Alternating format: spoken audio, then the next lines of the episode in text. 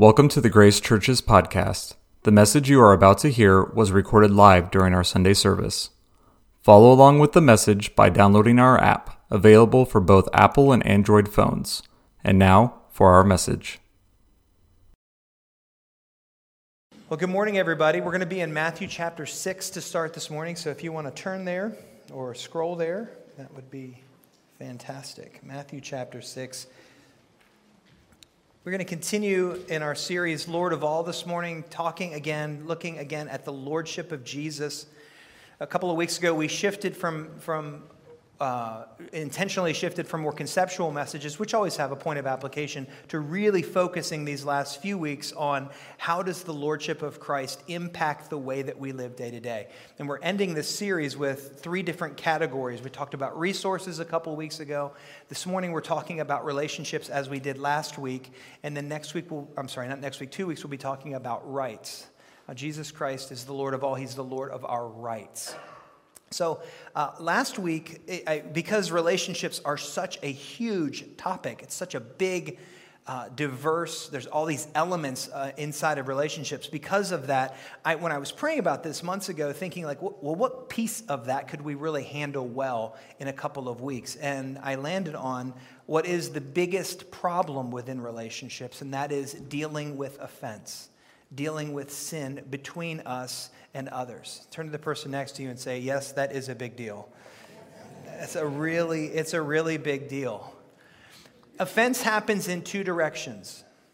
I offend others, not intentionally, but it does happen, and others offend me. So it's two directions. I am, I am one who Uh, not on purpose, but I have the capacity and the ability, all of us do, to hurt other people, and other people have the capacity to hurt me. So last week we talked about Matthew chapter 5, where Jesus says, if you're, if you're offering your gift at the altar and you remember that someone has something against you, go and be reconciled to that person and then come back and, and offer your gift.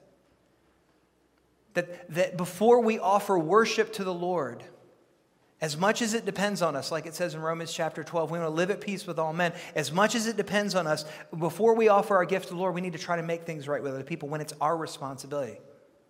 When we have hurt, when we have wounded, when we have offended another, we go and we, we are reconciled uh, horizontally before we offer our worship vertically. And that's hard to do because nobody likes to admit that they're wrong. Most of us don't like to admit that we're wrong. It's easier to admit that you're wrong with someone that you don't know well. Just using the example, have you ever been in Target or Walmart or whatever, and you're pushing your cart and you're looking at whatever, and someone in front of you stops short and you end up hitting them in the back of the heels? You ever done that to someone? Oh, it's just me, okay. Has it ever been done to you? A couple more answers there. Yeah, I mean, I'm quick to say, I am so sorry. Please forgive me for hitting you in the back of your Achilles heels with my cart. That's much easier to do than something at home with a spouse or a child where I've done something wrong and I'm not entirely sorry for it. You know, I'm, uh, I know I need to make this right, but the closer the relationship, the more difficult, the more challenging it is to go to that person to seek reconciliation. The word means, again, the renewal of friendship we are seeking to renew friendships, to have hearts be changed so that we can be restored in relationship with another person. That stuff is hard. What we're going to talk about this morning is even harder. Say, oh, goody. Yeah. and I'm just letting you know ahead of time this one, this is tough. This is tough. Father, in Jesus' name, help us to get what you're speaking to us by your Spirit through your word this morning. And may it not just be a concept but a concept that we apply that is transformational in our lives. We pray in Jesus' name. Amen. Matthew chapter 6 is where we're going to start. And again, we're talking about when we offend others. Not, I'm sorry, when others offend, I'm, I'm so backward. We're going to talk about what others offend us, not when we offend others. Jesus says this, Matthew chapter 6, he's just been teaching, just been talking, and he's t- teaching on prayer, and he gives his disciples, as well as the others listening, the Lord's Prayer. And then he says in verse 14, If you forgive others their trespasses, your heavenly Father will also forgive you. But if you do not forgive others their trespasses, neither will your Father forgive your trespasses. That is very straightforward. That is not complicated. It makes logical sense. When we are forgiven by God, God expects us to forgive other people. There's a connection, even. Jesus says if we won't do that, then we won't be forgiven. If we do do that, then we will be forgiven. That's hard, but it's not complicated, it's very straightforward. It's, it says something about how God feels about the grace that He gives us, that He ties His grace coming to us with the grace that we give to other people. It says that, that the Father wants His children to act like Him. That we, that we are to do the things that he, that he does, that we are to give freely as we have been given freely from Him.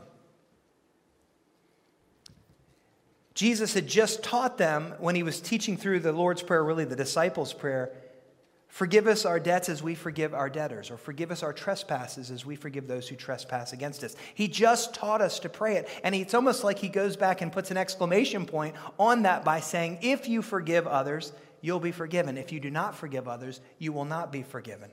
He's reinforcing it. And it's not just this transactional thing that, well, I'm forgiven, so I have to forgive. It's a quality of forgiveness. God wants us when we are, are in relationship with others to forgive and to offer grace in the way that He gives to us. God, when He forgives you, does never, He never does that begrudgingly. When we pray, Lord, forgive me.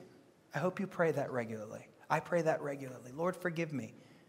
He never responds to us with, I guess so. He always responds with, yes. Yes and amen. Absolutely. Forgiven. If we confess our sins, he's faithful and just to forgive us our sins. But it's not a begrudging. It's not a, well, you, you know, okay, but you should have known better. I find myself doing that with my children when they were younger. I did wrong, Dad. Will you forgive me? Yes, but let's turn this into a teachable moment. The Lord doesn't do that with us. He says, I forgive you 100% right now, instantly, fully, without reservation. And that is the way that he instructs us to forgive one another with fullness, with a complete, a complete turning over of any expectation, but rather to say, Yes, I forgive you entirely and completely. So let me give you a simple recap. If I'm worshiping and I realize that someone has something against me, or I suspect that they do, Scripture instructs me to go, to leave my gift at the altar, to go and to be reconciled to another. A chapter later, inside of the same sermon, Sermon on the Mount, chapter 6, Jesus says, If you forgive, you forgive others the way that I have been forgiven you.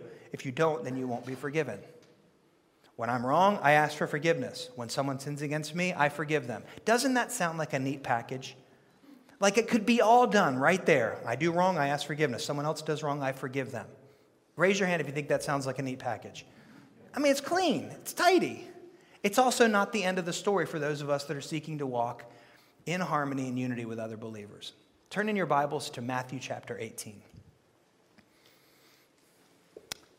For Christ's follower, dealing with another Christ follower, in specific in the same church or same congregation, saying, I forgive that person for what they have done, the offense, the sin, the hurt, whatever the thing is, saying it, doing it, believing it in the heart is extremely important, but it is not the full picture.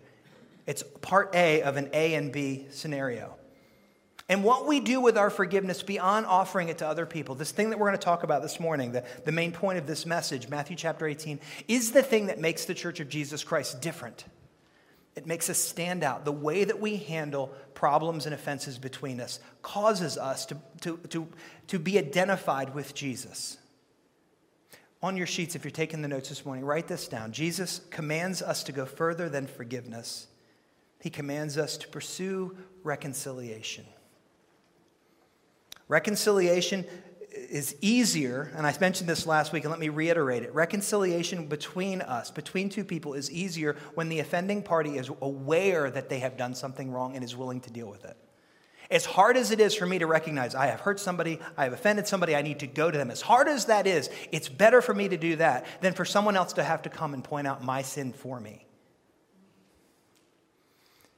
But that's exactly what Scripture instructs us to do in Matthew chapter 18. Would you look with me at 15, 16, and 17, just three verses? Jesus says this He says, if I get to the right page, I'll tell you what he says. He says, If your brother sins against you, go and tell him his fault between you and him alone. And if he listens to you, you have gained your brother. But if he does not listen, take one or two others along with you. One or two others along with you. I lost my place. That every charge may be established by the evidence of two or three witnesses. Verse 17 If he refuses to listen to them, then tell it to the church. And if he refuses to listen even to the church, let him be to you as a Gentile and a tax collector. This is three verses and three steps. Here's step number one it's called having a conversation. Verse 15 says, If your brother sins against you, point it out. Which, let's just be honest, that's super awkward. I mean, we don't like to do that. Most of us are fairly nice people. Turn to the person next to you and say, You seem like a nice person. and, in our, and in our pursuit, we, we value, at least we used to value in our country, niceness. In our niceness, we often will say, not going to do that. I'm going to mess with that. I'm not going to point that out. I, let me just caution us before we dig into these three verses if Jesus is the Lord of all and the Lord of all says this is how you do it, then it doesn't matter if we think it's being nice to not say anything. We have to do what the scripture says. We have to do, we have to pursue reconciliation as, as detailed by the Lord. So if someone sins against you, Jesus says, go to that person and go to that person alone. You're not doing this publicly. You're not, you're not talking about it in front of a group of people. You're not taking another person with you at this point. You're just going to that person alone and having a conversation. And it says, and if they listen to you, then you have gained your brother. If you're underlined, if you're a person that underlines in scripture, underline those words, gain your brother, because that's the whole point of this. The entire the entire heart behind this reconciliation that we're, that we're seeking out is to gain our brother or gain our sister. It's to, it's to have the, the restored friendship, it's to have the change of heart.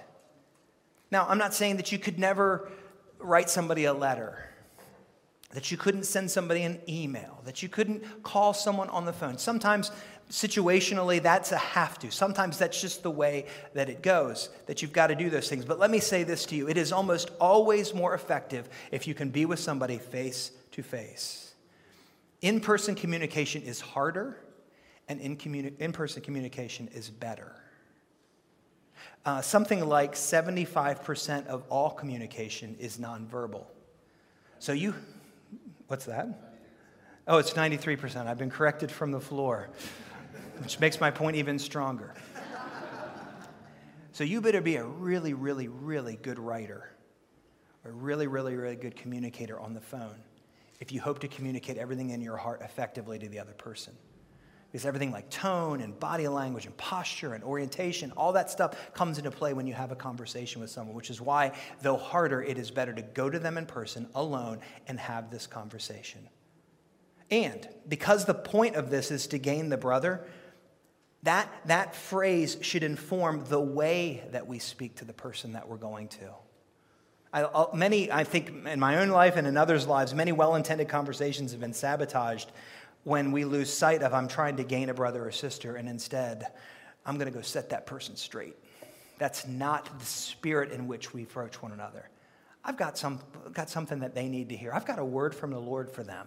I'm going to go find them and tell them what I think about them. That's, that is not, that's not gaining a brother. Don't do that. By the way, if that's what you're going to go do when you face them, don't go. That's not the point of this. They need to hear what they did. That's not the point of this. It is, we are at odds, even if that person doesn't know it or isn't aware of it, we are at odds. I want us to be reconciled. I'm coming to, to, to heal the breach, to close that gap. And so, can let me share with you what I experienced. Now, that's step one. Step two is in verse uh, 16. Let me read it to you again. It says, But if he does not listen, listen, take one or two others along with you, that every charge may be established by the evidence of two or three witnesses. I call this from, from a conversation, now we're having a group chat. Now we're going to have more people involved. We have to, we have to bring other people along. When it says if, they doesn't, if the person doesn't listen, that's not talking about hearing. It's talking about receiving what's being said and responding appropriately. Write this down. Listening means accepting responsibility, all or in part, for what is being said, for the hurt caused and responding appropriately. That's what listening means. It's not like I heard them and now we're good. No, it's not that. It's me taking that information in and responding in a way that honors the Lord. This step is often the place where the reconciliation process laid out in Matthew chapter 18 breaks down because it's awkward.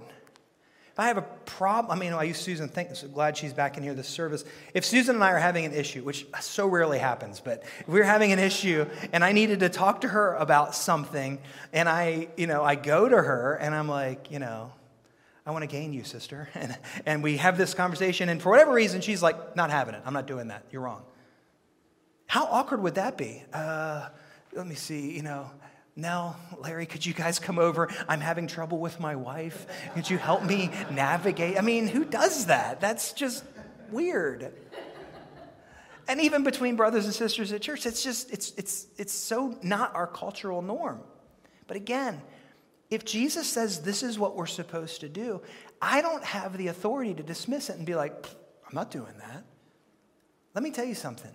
If you're at odds with someone and you've tried to make it right and you're not willing to do step two, you're in sin now for not being obedient. You're letting this relationship continue to be divided because of your unwillingness to cross what are the cultural norms within our society.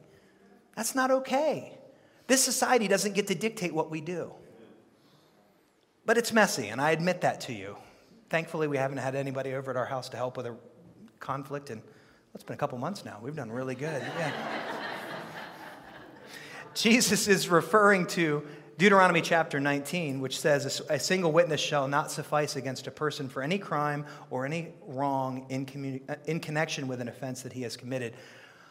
Only on the evidence of two or three witnesses shall a charge be established. So Jesus is hearkening back to the Old Testament, saying, you, you, this, is, this is how we're going to do this in the new covenant. We're still going to bring people along so that things can be addressed. So step two moves it from a conversation where there can be reconciliation to a small group forcing an issue. We're going to deal with this issue. Now, verse 3, I'm sorry, verse 17 is step 3. Now we're getting to congregational involvement. It says this if he refuses to listen to them, that the them is the two people or the other person in the offended party, tell it to the church. And if he refuses to listen even to the church, let him be to you as a Gentile or a tax collector. Now, this happens so rarely. It's not that it never happens, because I know it happens. I've heard stories. I have not ever been in a church as a pastor where we did this, but that doesn't, again, mean that our lack of experience with this means that we don't have to do it. There would be a time and there would be a place where there would have to be an issue brought to the congregation. Let me make a couple statements about that. One is contextually, we're ta- probably talking about a much smaller group of people where folks know each other. In modern Western church settings, it would be uh, very unusual when you have visitors and you have people that don't know any of the details to be addressing someone's sin as a congregation in that setting. That doesn't mean we still don't do it, but we would do it probably with a subset of the larger church of people that actually understand and can support what's happening. If some vigorous, excited pastor decided, no, we're just going to go ahead and throw it out there for everyone, I believe the Lord would take care of that. But I think you could do a church version of this without it being whatever number of hundreds of people sitting there going, what? I don't even know who these people are and what are they talking about. Point is, though, if the person doesn't respond, even with the pressure leveraged from the family of God saying, we want this fixed, we want unity, then what the scripture says is that that person is treated as a Gentile or a tax collector. Now, what does that mean? First of all, it's not an excuse to be mean to them or rude to them.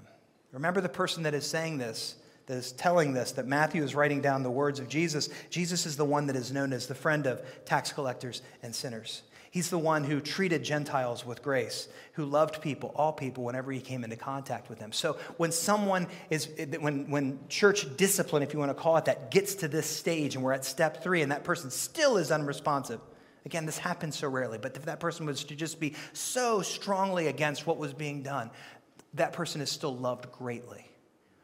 But what happens is, is that they're no longer allowed, they're no longer accepted into the community of faith where we are fighting to preserve the unity of our, of our fellowship through the bond of peace. They have to be outside of that fellowship.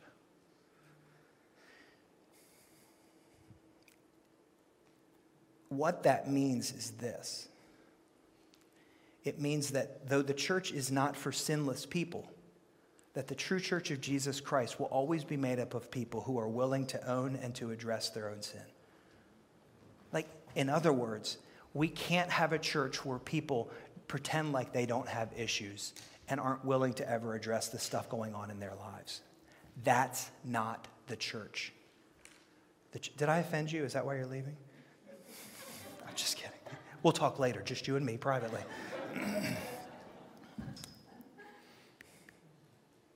the church has to be full of people who are willing to say, I was wrong. Please forgive me. The church has to be willing, uh, be, the, the Church of Jesus Christ has to be a place where people are willing to say, I, felt, I was hurt by you, I was wronged by you, I was offended by you, I was sinned against by you. And I want to gain you, I want to be re- reconciled to you. Can we sit down and talk? It's not a place where nobody has any issues, and it's certainly not a place where nobody um, is willing to admit that they did anything wrong in the first place. I mean, think about how we all got here. If you know Jesus, the, re- the way you got here was by saying, I was wrong, please forgive me.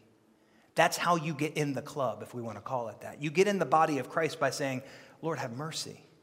And all that this text is saying is that that same desire to be reconciled gets applied horizontally to other people as well as it did vertically to God.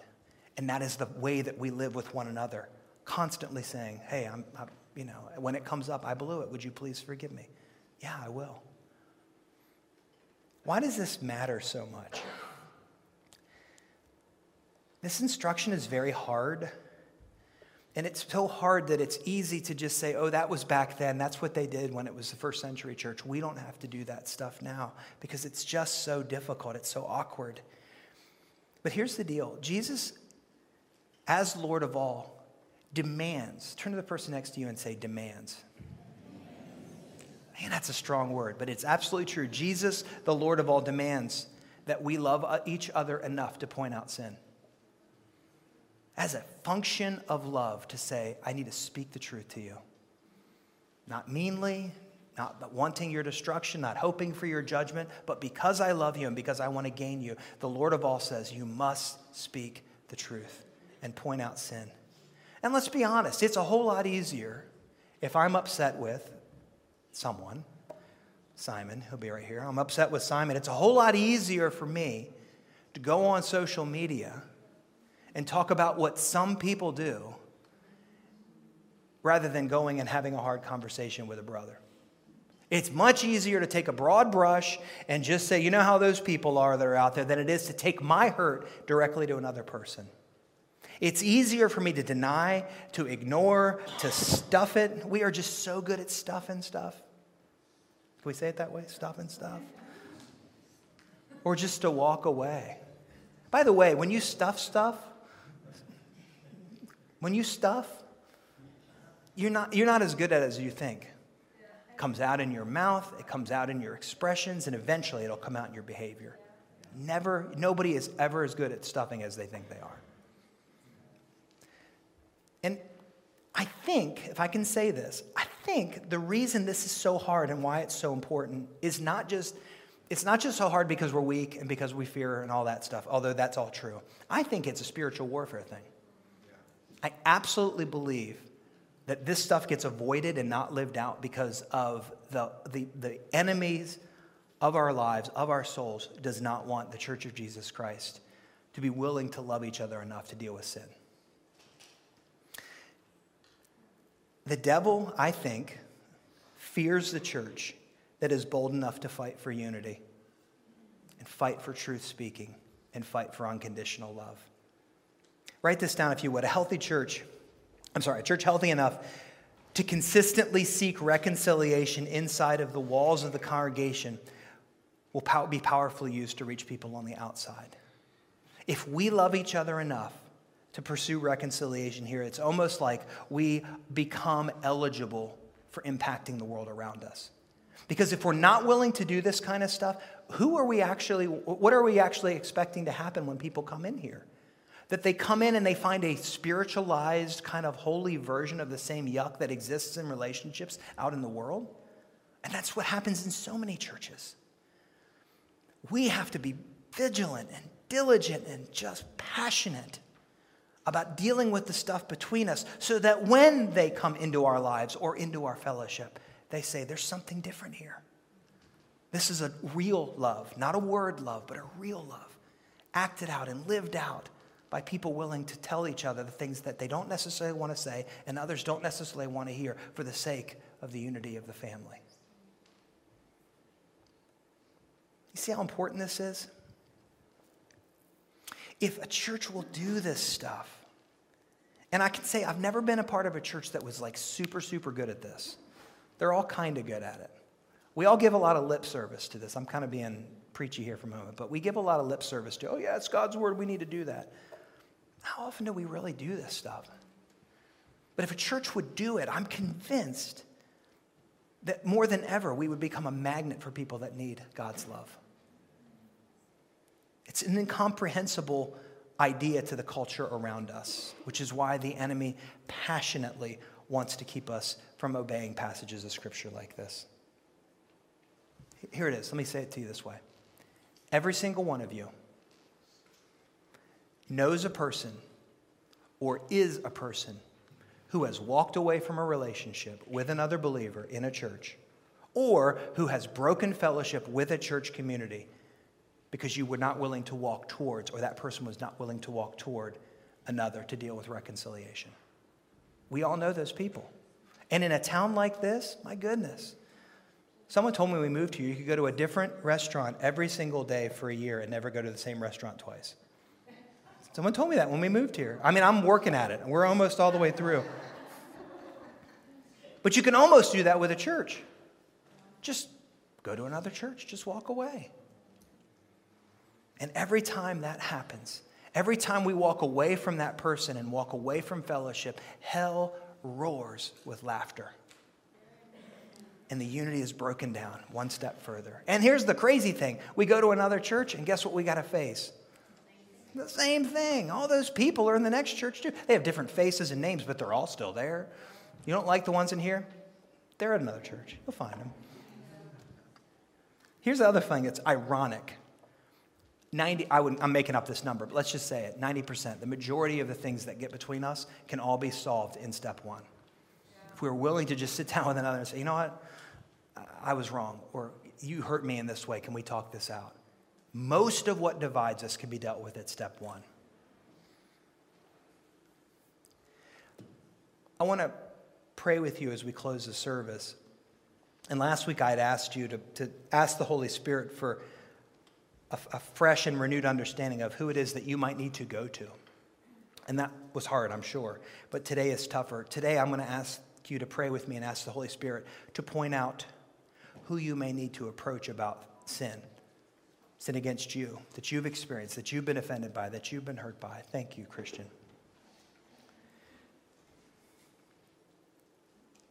I want you to be honest with yourself about where another Christ follower has hurt you or offended you, so that you might go to them in love. Full of grace and full of truth to address that situation. I just had this happen. Susan, I just had this happen recently. And it wasn't a huge, huge, huge thing, like this monstrous size thing. But we had someone come and just talk with us and share some things that they had experienced. And I can tell you this when, when we parted ways that day, the love that I felt for that person was deepened by some exponential measure. It is an act of love to say to someone, Can we talk this out? We have got to be different than the world. We have got to be different than the culture that just says, Find, find a new church, find some new friends. I want to pray, and I, and I want you to know in advance that the evil one is already starting to intimidate you about this. You know why I know? Because every time I think, I need to go talk to that person, I hear the same things that you're hearing. As a matter of fact, I wrote them down. I wrote six of them down. These are all straight from hell. Ready? Here's what's here. If you heard this, I want to tell you right now, if you heard this, it's not from God, it's from the enemy. Number one, it's not a big deal just wait a few weeks and the hurt will go away. That's a, that's, that is an expression of stuffing, ignoring, denying. It will always come back. That's a lie. Here, number two, they're not going to listen anyway. You're just wasting your breath.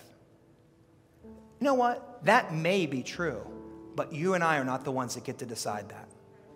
When we're being obedient to what God says to do, we trust Him with the results. That person responds well, they respond poorly, has nothing to do with us. We are seeking to walk in love. Number three, you already forgave them, that's enough. Not according to Matthew chapter 18. Sometimes we have to go that next step and pursue reconciliation. So it's not just enough to forgive. Number four, if you bring up their sin, it will only make the situation worse. Probably true, but it's the right way. You have to go through it. You will never avoid your way into close fellowship with another person. You always have to go through it. So just kind of cinch up your belt and drink a Red Bull, whatever you need to do, and then go have the conversation. I never even drank Red Bull. So. Number five, this one I have heard before in my own head. You have other friends, just let that relationship fade away. Lots of people, lots of churches, just go find some new people. I mean, whatever. Don't do it.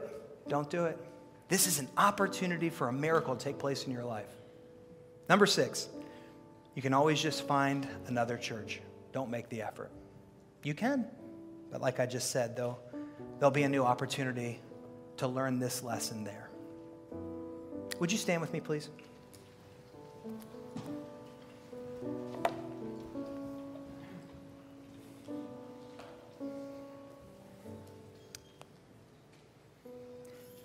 Contending for reconciliation among the family of God is one of the most spiritually powerful activities in which we can participate, whether we are going with our sin or we are being bold and going with someone else's.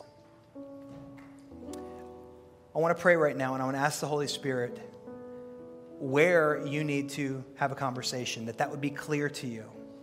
If you really don't feel anything, that's fine, but for most of us, there's probably a conversation or two that we need to have.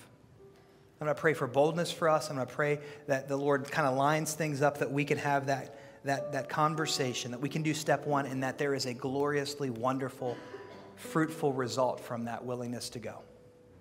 Would you pray with me? Father, in Jesus' name, we thank you for your word, your word that is at times just confoundingly difficult and, and goes against our flesh, goes against what our natural inclinations are. And we say thank you for that, Lord because you've not called us to be natural. You've called us to be people that are supernatural, that do things that don't make sense to culture, but make sense to you. And so this morning, my prayer for us is that you would show us where we need to have conversation. It may just be a little thing, Lord. I, I pray that there are many just little things. Like Kelly said earlier, a thousand little things that we're doing right. We're submitting to you, that we're surrendering to you. We want you to be Lord of the little things as well. But if it's large, Lord, thank you for your grace that is greater than even that kind of a situation, even greater than that sin. Lord, I pray that we would be a people who are filled with boldness by the power of the Holy Spirit and that we're willing to seek to gain a brother or sister. Not to tell a brother or sister where they're wrong, but rather to come humbly, to come graciously, but speaking the truth so that there might be a reconciliation, there might be unity within your body. And Lord, as we do this, would you make us such a healthy place, such a, such a God honoring and people loving place, that those who don't understand this whole thing that we do here, this person that we love named Jesus, would come in and say, I want what you have because of the way that you guys love each other. I pray that that would be the testimony of the days ahead for Grace Church. And I pray in Jesus' name, amen. Amen. Would you extend your hands in front of you? I want to speak a blessing over you before you go. Grace family, friends, visitors, neighbors, may the Lord bless you and keep you.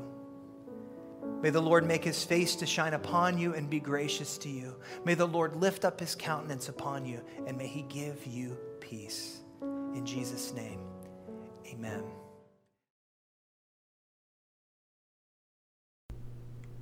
We trust that this teaching made a difference in your life. If you'd like more information about giving your life to Jesus, email us at info at grace417.com. That's I N F O at grace417.com. We pray you have a blessed day.